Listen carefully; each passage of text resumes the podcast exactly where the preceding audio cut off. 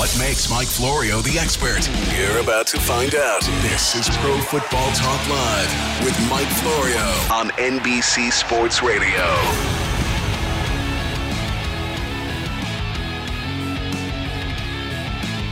Pro Football Talk Live, NBC Sports Radio, NBCSN. Hello once again to our friends in the UK, Ireland, and Scotland, and Canada, and Mexico, and everywhere. Now, I don't know who all's watching on Sky Sports.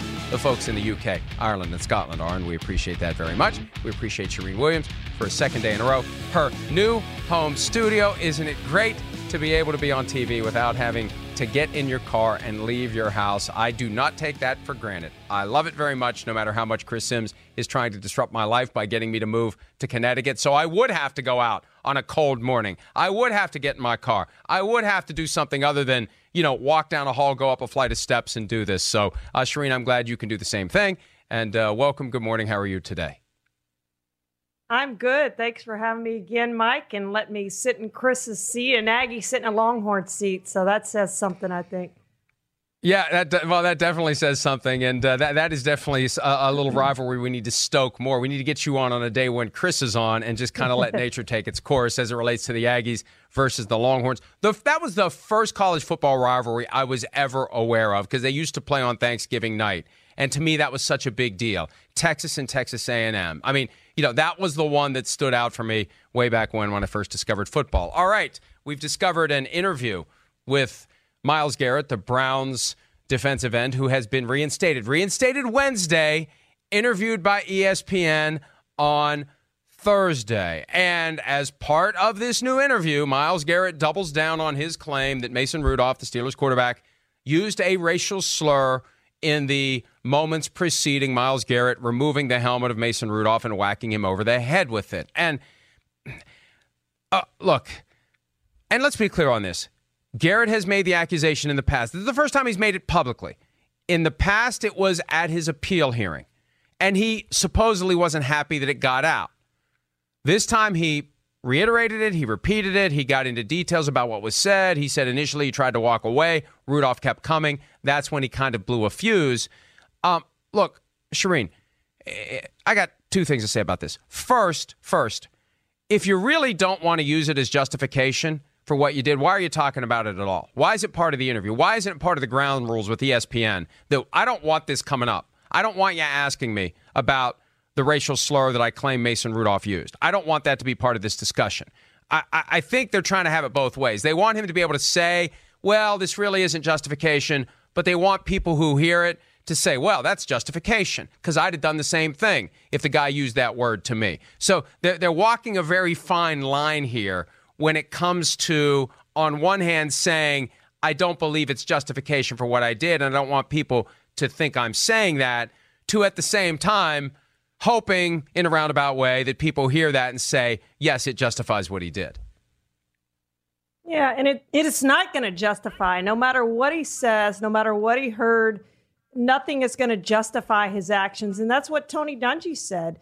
Uh, you know, when you talk to to him, it doesn't matter what was said to him. You have to keep your cool. You can't act like that. That's the first time I think that we've seen an act really go over the total edge like that. I know Ndamukong Suh did something, stomped on Andre Gurode's head and things like that. But this to me was just completely and totally over the top, something we had never seen before and hopefully never see again. And no matter what was said, no matter what was done, you cannot do that on a football field or elsewhere. And if it was elsewhere, he'd be in jail right now. And actually, it was Ndamukong Suh stomping on the arm of Evan Dietrich Smith and accidentally stepping on the calf of Aaron Rodgers. it was Albert Haynesworth who stomped on the okay, helmetless yeah. head of Andre Gurode and got suspended five games for that. That had been the most egregious thing we'd seen. But even this, swinging that helmet, I'm still amazed that Mason Rudolph wasn't injured. And if he had been injured, it would have been far worse than six games for Myles Garrett. But it was one of the most shocking on field displays we've ever seen. And Tony Dungy, I was surprised when he shared his views with me because, look, I, I on one hand, I'm saying, well, Mason Rudolph should not be using language like this. But on the other hand, on a football field, you got to be ready to hear anything. And that's what Tony Dungy said. Here is Coach Dungy from the November 24th edition of PFT Live. I'm sorry, I don't have sympathy with Myles Garrett if, in fact, that is what happened. If we're on the bottom of the pile and Mason Rudolph is kneeing you in the groin, or he's trying to poke your eye out, or he's twisting your knee, something that's going to affect your ability to do your work and your career, then yeah, you can go off. But you can't go off because somebody said something to you. All kinds of things get said out there on the field. I can't go off and jeopardize my team's chances to go to the playoffs, my career, my ability to make money because somebody called me a name. I don't care what name he, he said. That is not an excuse to me. And Coach Dungy later added that this is an issue that Myles Garrett should have taken up with Mason Rudolph after the game. Let's have a conversation about this inappropriate language you're using. Or, and, and this is my thought, take it to the officials. We see players complain to the officials all the time. I'm being held. I'm being interfered with. He's grabbing at me. He's pulling at me. Do you see what he did? Do you see what he did? He took a he took a swing at me. They do that all the time. And several years ago, the NFL made it clear that any type of slurs would be dealt with. So you say to the official, "Do you hear what this guy said to me?" And you deal with it that way. You don't take the law into your own hands. You don't rip the guy's helmet off and hit him over the head with it. And Charean, this leads to the other point that I wanted to make. And this is something you mentioned yesterday. And we can now underscore it, highlight it, circle it, put it in red, put it in yellow, put it in every color possible because he's going to hear it more. He is going, and right or wrong. And I don't think guys should be using this language on the field. But the reality is, he's going to be hearing everything in the book. He's going to be hearing stuff about his mother, about his sister if he has one. He's going to be hearing it nonstop because by him, we already knew that he was going to be baited incessantly, but this interview takes it that next step farther. It's clear that oh, you can Lord. say things yes. that will get under his skin. And that's what's going to happen. I mean, guys are going to go at him relentlessly, trying to get that 15 yard penalty, trying to get him kicked out of the game. And look, he had a lot of 15 yard penalties last season, and most of them for, were for late hits on quarterbacks but they're going to be trying to get him to do things. And do you not think the officials are going to be watching his every move? Absolutely, they are. Anything he does that's even barely over the line, he's going to get a penalty for. So this is this is going to be something he's going to have to deal with from now on in his career. It's not a, it's a stain that's not going away. It's just going to be there with for, with him uh, for the rest of his career. Officials going to be watching him. Players going to be trying to bait him whatever, he's got to learn to keep his cool. And hopefully he's had some help in learning how to do that because it's obvious he can't do that on his own. Well, and here's the other side of it, Charean. If the officials are going to be watching everything he says and does and how he reacts to what players on the opposing team say to him, I think it's incumbent on the officials to listen to how over the top the other players are in their handling of and treatment of Myles Garrett. If it really is this free for all now where you've got everybody on the opposing team constantly uh, hurling insults and using slurs and expletives at Myles Garrett. At a certain point, you've got to protect Garrett from this onslaught, especially since the NFL several years ago did begin this process. Remember, there was a fine of Colin Kaepernick at one point for using the N word during a game. Um, and there have been other players who have been accused of using it. There have been officials who've been accused of using it. But I think that the tools are there for the officials to protect other players from Myles Garrett physically, but also to protect Myles Garrett from excessive verbal abuse aimed at getting him to blow a fuse. Well, and, and Myles just needs to stop talking at this point. He said what he's needed to say. He needs to quit talking about this and move on and, and get things together and, and start getting ready for next year and not worry about what was done then. Let's worry about what we can do now to not have this happen again. And again, I, I think I hope that he went and got some help and, and had some therapy and learned how to use that aggression that he has. It's what makes him a really good player. He had 10 sacks in 10 games last year. He has 30 and a half in his career. He's a really good player, but he's got to learn to use that aggression for him and not against him, which we've seen way too many times in his career so far. I mean, it's obvious to me the decision to sit down with ESPN yesterday was – a strategic move that I think had been in the works for a long time. He was going to sit down with Jay Glazer of Fox right after the incident. Somebody pulled the plug on that, either Garrett's camp or the Browns or a little bit of both.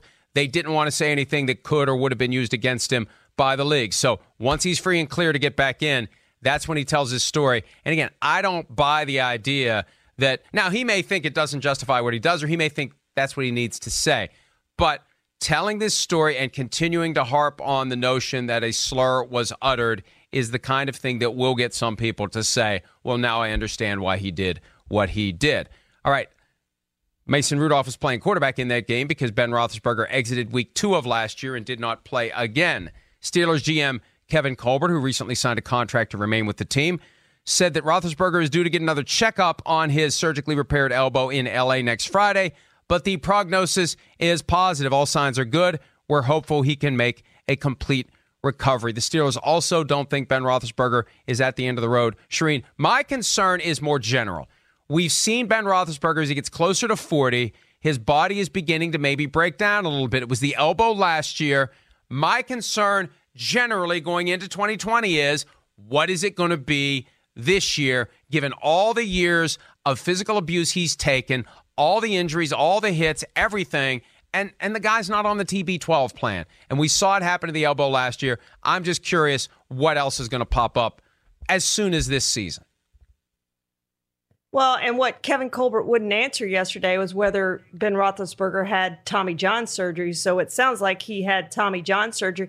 And we've seen baseball pitchers come back for, from this a lot. I mean, it's it's pretty common in baseball, and and they come back, but it generally takes a long time to come back. So this offseason, we're going to get to see really where he is in his progress. Is he going to participate in the offseason program? Is he going to be there for OTAs throwing, or is he not going to throw? You know, we saw Andrew Luck's shoulder thing, and always going to come back at this point and this point and this point, and it keeps going.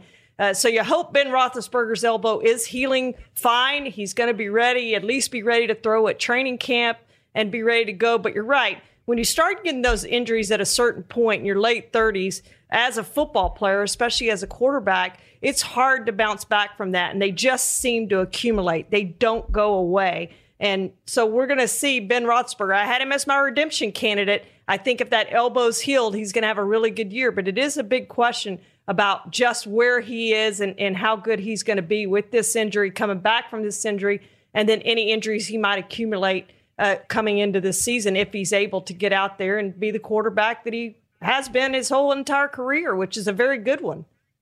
And one of the strange rules of thumb that I have noticed in a lifetime of living in or within 100 miles of Pittsburgh, when the bar is high for the Steelers, they have a hard time meeting it. But when they get those years where nobody really expects anything, nobody knows what to make of the Steelers, nobody knows what to think of the Steelers, that's when it all falls together. And if Roethlisberger is healthy, and you think about it, of all the teams we're going to be circling as potential Super Bowl contenders in 2020, the Steelers aren't going to be one of them. And that's good news for the Steelers because historically, those are the years where they pull it together. Time for a break. We have more to come here on the Best of Pro Football Talk Live on NBC Sports Radio. This is the Best of Pro Football Talk Live on NBC Sports Radio. I'm your host, Mike Florio. There are some injured quarterbacks that still intend to contribute in the National Football League, and there are three names that really jump off the page. Cam Newton, who we have discussed because his future in Carolina is murky at best. Ben Roethlisberger, who we haven't discussed he only played a game and a half of a game at most week two against the Seahawks before his elbow was shot for the entire season. And Alex Smith, who nearly died from a staph infection that went septic in 2018. He is healthy. He wants to play. Ron Rivera, the coach in Washington, has said, don't rule out Alex Smith. So, of those three guys, Cam Newton, Alex Smith, Ben Roethlisberger, which would you want? Would you want any of them? Would you want more than one? Which guys would you want from Newton, Smith, and Roethlisberger in 2020, Big Cat? So is the question uh, I have franchise X, or is it which do I want in their current situation? Because Roethlisberger's the answer in that situation because he's the one guy who is going to be, you know, going back to something he knows. He's going to be going back to a team that has a fantastic defense that's going to put him in a spot – to be successful. He doesn't have to win all the games for him. So that's the answer there.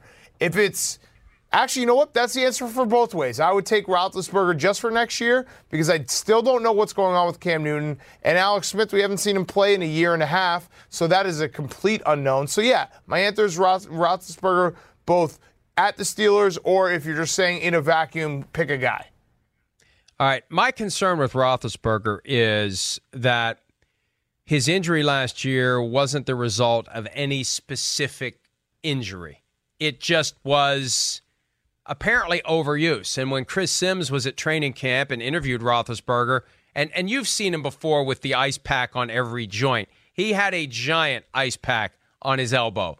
And, uh, and Sims was a little alarmed by it because he really hadn't thrown that much that day. And Sims talked to him about what he does in the offseason by way of throwing. He doesn't do all that much. I mean, and, and look, I, I know I'm going to get uh, some feedback from people close to Roethlisberger who aren't going to appreciate this comment, but when you look at Tom Brady, you think this is a guy who does everything he can to extend his career as deep into his 40s as possible. When you look at Ben Roethlisberger, you see a guy who, and perception is reality. You see a guy who's eating pork rinds and watching bowling in the off season, and when it's time to go play football, he grabs a football and he grabs his cleats and he goes to the training camp. I mean, and I know he he does more than that, but you, you, you know, there's a chance his body is in the process of breaking down, especially when you consider all the abuse he took, all, all those plays he extended, all those hits he absorbed. No, even if he is working out like Tom Brady and eating avocado ice cream and all of that stuff, I, I just feel like the the you know the, the the car is falling apart for Ben Roethlisberger, and the first major uh, issue is the elbow. And when he comes back from the elbow, I'm concerned it's going to be something else. That's my concern with Roethlisberger. Okay, it's a fair concern, totally fair concern. Uh, I guess my counterpoint would be he is a guy who has played through a bunch of injuries. You know his toughness. You know that he can play through something that's nagging. And if he got surgery, you would hope that that elbow is now fixed. So it's almost better than playing with an elbow that hurts all the time and refusing surgery. I mean, at the point where modern medicine can fix something like an elbow like that, I would take my chances with a repaired elbow in Ben Roethlisberger versus a complete unknown in Alex Smith and a partial unknown in Cam Newton. At least Ben Roethlisberger, you know what the problem was. He got it fixed, and you can hope that he can be back and even, you know, 85, 90% of what he was before he got hurt, which he was having a decline anyway. Like that was already starting. But if you look at what the Steelers have around him, and you look at the defense, I don't think they need hero uh, Ben Roethlisberger anymore. They don't need 5,000 yard Ben Roethlisberger. They need a guy who can make plays and be competent. The, look at what the Steelers did last year, where they were still in the fight in mid December with two quarterbacks they didn't believe in whatsoever. If they got just average play from either Duck Hodges or uh, Mason Rudolph, they would have been in the playoffs. They would have been in the playoffs. So that's what you're hoping for with Ben Roethlisberger next year, and I think you'll get it. And they, they've talked, their owner has, Art Rooney, about adding a running back or a receiver in free agency because they recognize no Le'Veon Bell, no Antonio Brown. It's a different offense. And I don't rule out Yep. The possibility of them trading for Le'Veon Bell. Oh. Because they were they were one of the teams that contacted the Jets prior to the trade deadline. People were shocked by that. Le'Veon Bell said it himself multiple times, and it wouldn't shock me if they if they go ahead and bite the bullet, pay him thirteen and a half million for 2020. That's what he's due to make this year, and bring him back home and let him play with Big Ben and load up the cannon and try to get the number seven. What about Antonio Brown? I thought that's what you were going to say because I wouldn't be shocked. That is the only place I see Antonio Brown going. And I know it sounds crazy right now, but think about it this I, way Mike Tomlin, Eh, eh, you know, I criticized Mike Tomlin a couple years ago when I when it, you know there was Facebook lives going on in the locker room and everyone was fighting each other. I said Mike Tomlin has kind of lost control of this. Looking back now with everything that's happened since that point, it's actually the opposite. Mike Tomlin did a masterful job of keeping everyone on the same page and keeping a very combustible locker room together through some crazy years. And Mike Tomlin is the one guy who knows Antonio Brown better than anyone else right now and can maybe speak to Antonio Brown and get through to Antonio Brown on a different level. And the Steelers say to themselves, you know what? Let's sign him. Let's sign him for basically nothing. If he's if the first sign that he is not all in, he's gone. We don't care. But let's try that out. I don't you see a world that could happen? There's a lot of damage that would have to be undone between Brown and Roethlisberger, and I don't know how charitable Roethlisberger is willing to be. Time for a break. We have more to come here on the Best of Pro Football Talk Live on NBC Sports Radio. Yeah, it's, I mean, look, it's always good to win. Um, you know, it's good to beat Cleveland. It's good to beat anybody. It's a tough league to win in. So, um, you know, proud of what the guys did. Proud of what this team accomplished today. And, yeah, but we got bigger goals ahead. And, you know, amazing to think that he coached for another place and they didn't think he was good enough. You know, and then he comes here and uh, does a great job.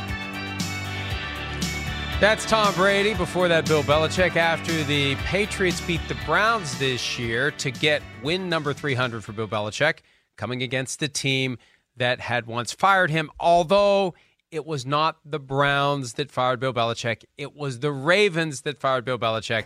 The Browns that became the Ravens. After they moved, as they were moving from Cleveland to Baltimore, they fired Bill Belichick. But that one's going to stick to the Browns forever. Hey, Cleveland, you wanted to keep the names and the records and the uniforms and the colors.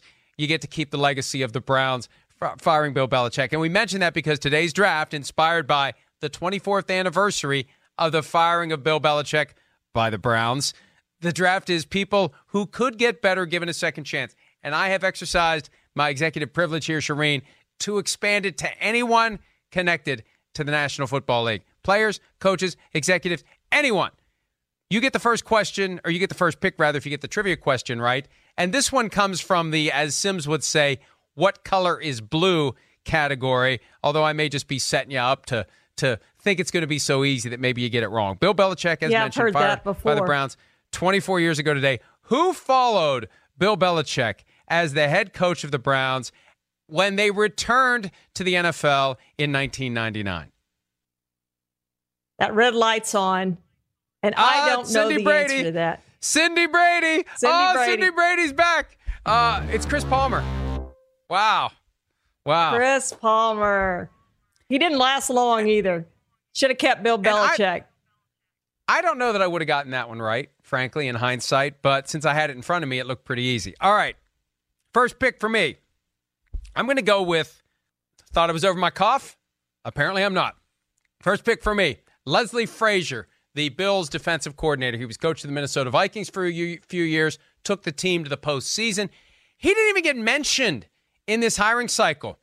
Didn't even get mentioned. No interview, no mention, no nothing. Oh, the last time I checked, the Bills have a pretty damn good defense. So Hopefully, at some point, the ship comes in for Leslie Frazier. Hopefully, he at least gets mentioned for another head coaching job. But if and when he gets a second chance to be a head coach, there's a chance he's going to be pretty good because he's been great with the Bills defense. And he took a Vikings team that was basically in shambles thanks to some misguided leadership of Brad Childress.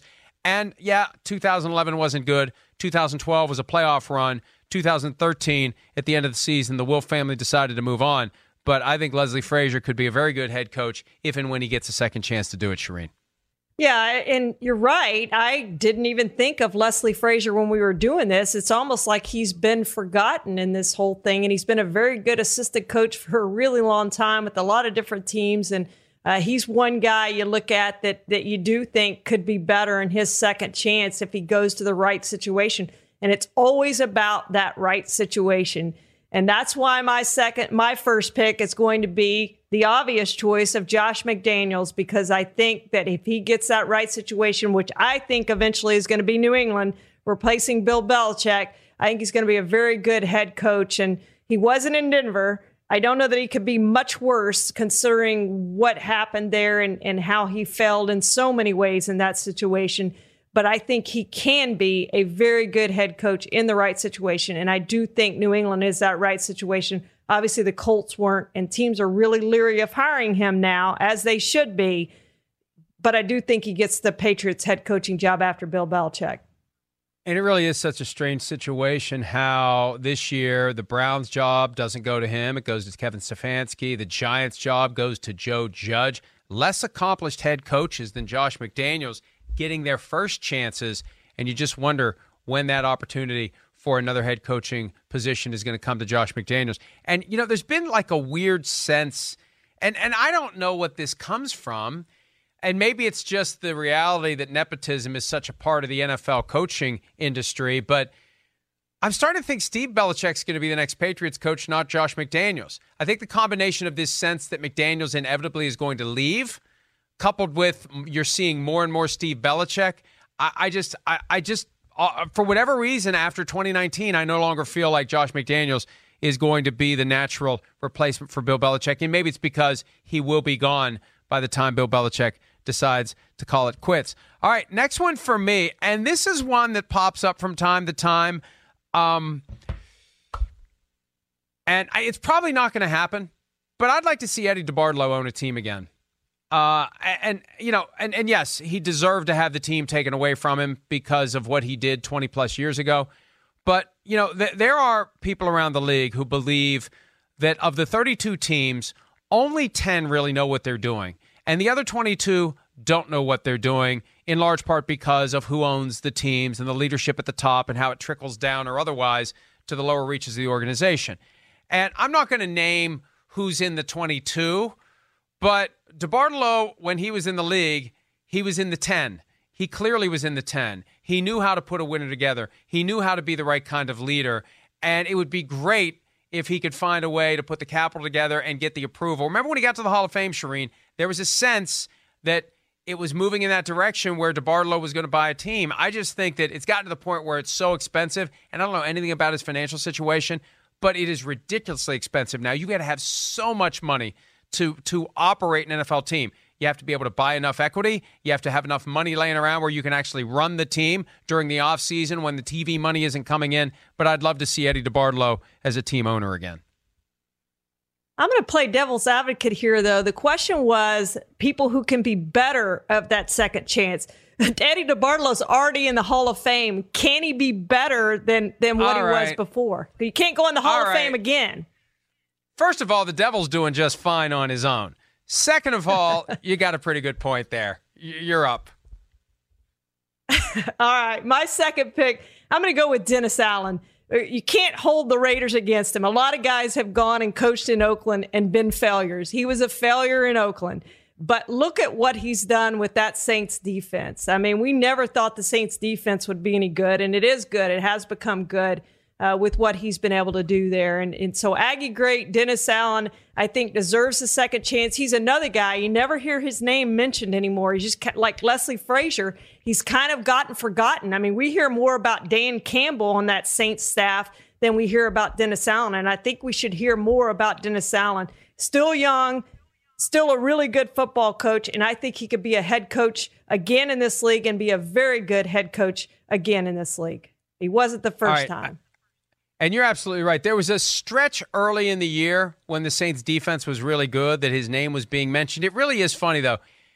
When when you see all the names that get mentioned from September to November, but then in December there's only a very small handful of names that actually are mentioned when it's time to figure out who's going to get the interviews and Allen's name didn't come up at all and I agree with you that what he's done with that defense justifies consideration for another head coaching opportunity for Dennis Allen. Right, the last one for me, and I don't think he wants a second chance, but if we're going to be strict about the actual definition of the draft, Charean, people who could be better given a second chance, it doesn't say they have to want it. Nick Saban could be better and would be ah, better if he had a second. Did I tell you? You shouldn't have sandbagged until round three.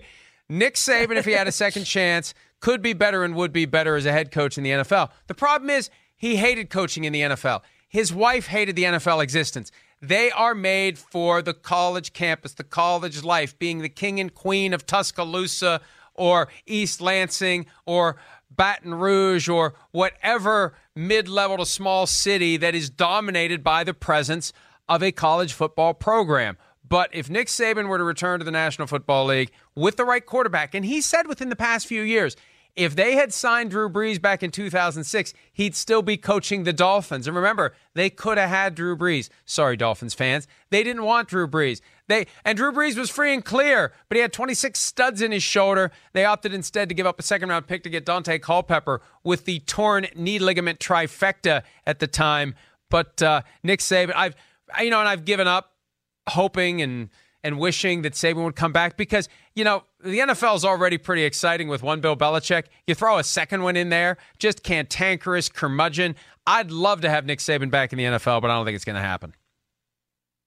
Yeah, I should have won the trivia question because I had Nick Saban as my third pick in there too, and I would love to see Nick Saban back in the NFL as well. And I do think he can win at the NFL level. I know he can win at the NFL level with what he's done in college. And I know he told Jason Witten one time, Witten told me this, that y- you can make a bigger difference in the coaching ranks at the college level than at the pro level. But I think he could make a big difference at the pro level too, if given that that second chance. My last pick, I guess we need to go to a player since we've had five picks who weren't players. Uh, and I'm going to go with Jameis Winston. You know, he had the 5,000. Tebow. He had the, yeah, there you go. He had the 5,000 yard season this past season. He threw the 30 touchdowns. Got to get rid of those interceptions. Got to get rid of those fumbles. Seven pick sixes. We know all that. But I think if he goes somewhere else to the right situation, I think Jameis Winston can win in this league. All right, now I'm throwing the challenge flag. The guy threw 5,109 passing yards, Charean. De- oh, oh, it has to be better And if given a make the Pro chance. Bowl.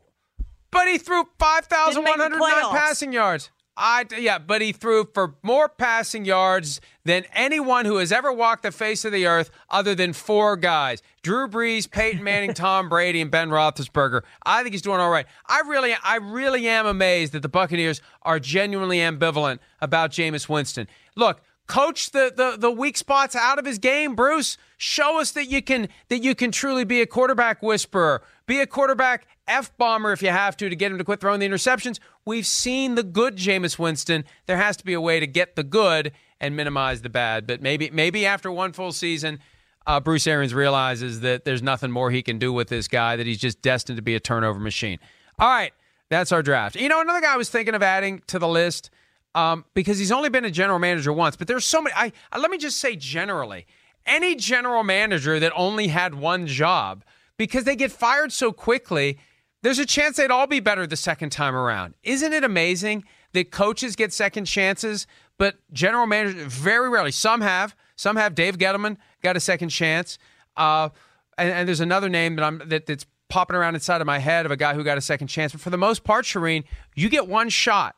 You work your whole career to get to that spot. You're a GM, and if it doesn't work out, you're done, and you're never coming back. Yeah, and there's a lot of those guys out there. I think Ryan Grigson is a guy who I think would be good in a second chance as a GM. There's there's quite a few of them now out there who I think could do a good job if they got that second chance. You're right. Never really thought about that, but GMs don't get second chances. You better be very good at the job with your first chance because you're not going to get that second chance in the position uh, that they are in. Time for a break. We have more to come here on the Best of Pro Football Talk Live on NBC Sports Radio. The XFL made its return this weekend, kind of. It's a completely different league than the one that debuted in 2001 and lasted one season. I watched three of the four games, not all of them, not every minute. I love the kickoff, Big Cat. It looks like electric football when you have 10 guys on the 30 and 10 guys on the 35 standing still while the ball is in the air. And then they all start moving once the re- returner catches it. And it's also a much safer play because you don't have guys running full speed at each other, concussing themselves or breaking their necks, which has happened with kick returns. But, you know, I look, it, it did well. 3.3 million watched it on ABC on Saturday. Two and a half million watched it on on ESPN on Sunday. I, I just, you know, is it sustainable? The point that you made last week. Once we get into March Madness, once we get into NFL free agency, once baseball is back, once basketball NBA style starts to heat up, hockey playoffs roll around, will it be forgotten? Will it just be a curiosity, or will it have a footing? Right. I agree with you there. And uh, because it's my own point, that's why I'm agreeing with you. Uh, I just realized that. We're, we're at the end of it. sounded really smart what you said, and then I realized you were just quoting me. But I watched it, Mike. I watched most of the games. It's okay. Like, I, I liked it. It was better than the AAF. It's not NFL, and I don't think it's ever going to be the NFL. And that's really what it comes down to me uh, is that the rules are great. I, I, I love that the NFL will be forced to adapt to some of these rules. You mentioned the kickoff rule. I also really, really enjoyed the three point rule because it feels like teams are still in it. You know what I mean? When you're down 17 points, it's still a two score game.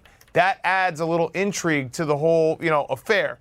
My problem is not only the schedule of hey, when other sports get kicking, when playoffs come for the NBA and March Madness, all this, you're going to be tuning into that. It's just the quality of play is never going to be the NFL. Just watching, doing this show for the last two hours, watching Cam Newton highlights, watching, uh, you know, whoever, who, who else we show, Phil Rivers highlights, watching Dak Prescott highlights. You realize the quality of play in the NFL is at such a level, and to take a step back and watch quarterbacks that can't make it in the NFL, and a lot of them have tried and failed it's just a different football. It's just not the same level. So while I'll probably continue to watch, I won't invest a super large amount of time into it, knowing that at the end of the day, if there's March Madness on, I'm probably going to be watching March Madness. No, I will be watching March Madness. The star of the week for week one was PJ Walker, who used to be known as Philip Walker, who had three preseasons with the Colts, never played in a regular season game never made it to the 53 man roster. He was the best player this past weekend, at least as it relates to the award that they gave out. He had four touchdown passes for the Houston Roughnecks in their 37 17 win over the LA Wildcats. Oh my God, how do I remember the score of that game?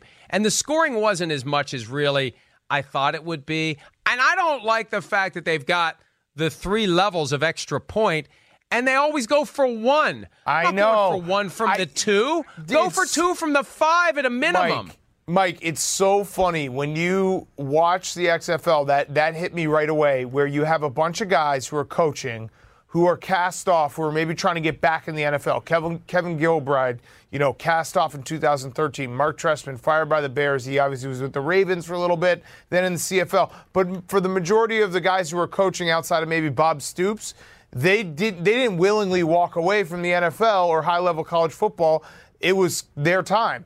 So they're all trying to get back into this high level football, the NFL. And you'd think the way to get back into it is to be aggressive, to, to throw it down the field, to go for three, for go for it on fourth down. Yet the inner football guy comes over and they say we got to do the most conservative thing possible. It's crazy. It's it's actually like a, a, a great sociological uh, or psychological experiment to watch football guys trying to get back to where they once were and doing it with the most conservative route they can possibly take. And, and it's ridiculous because, look, I understand coaches don't like to do the unconventional thing. If you do the conventional thing and it doesn't work, then nobody can criticize you. You do something unconventional, you get criticized. There's no convention. This right. is all new. They right. all should just have agreed. We're just going to go for two. Let the the, the the default is we're going to go for two. We'll go for one if it's a tie game. Even then, don't you want a little more space? Hell, I'd put it at the ten every time and go for three. Give me yeah. a little room to work with down here. Yes, absolutely. I'm sure someone will do an analytical deep dive into the XFL, and you should go for three every single time. It's awesome. Do it. Here's another point that Peter King and I made earlier this week. The DC Defenders had 17,000 people and change in a 20,000 seat stadium. It felt like an exciting game. The New York Guardians had 17,000 and change in 82,000 seat MetLife Stadium. It felt like a, an, an empty venue. And why don't they have all these teams playing in 20,000 seat stadiums? I mean, I know that at some level you want to say, well, if this really takes off, we don't want to be capped at 20,000. But to get started for the first year or two, you need to be realistic about how many people are going to show up. And you know, if you get 17,000 week one, who's going to be there week eight or nine? And and it just looks awful on TV to have those the upper deck completely empty in all of these stadiums. Playing stadiums that don't have an upper deck. Time for a break. We have more to come here on the best of Pro Football Talk Live on NBC Sports Radio.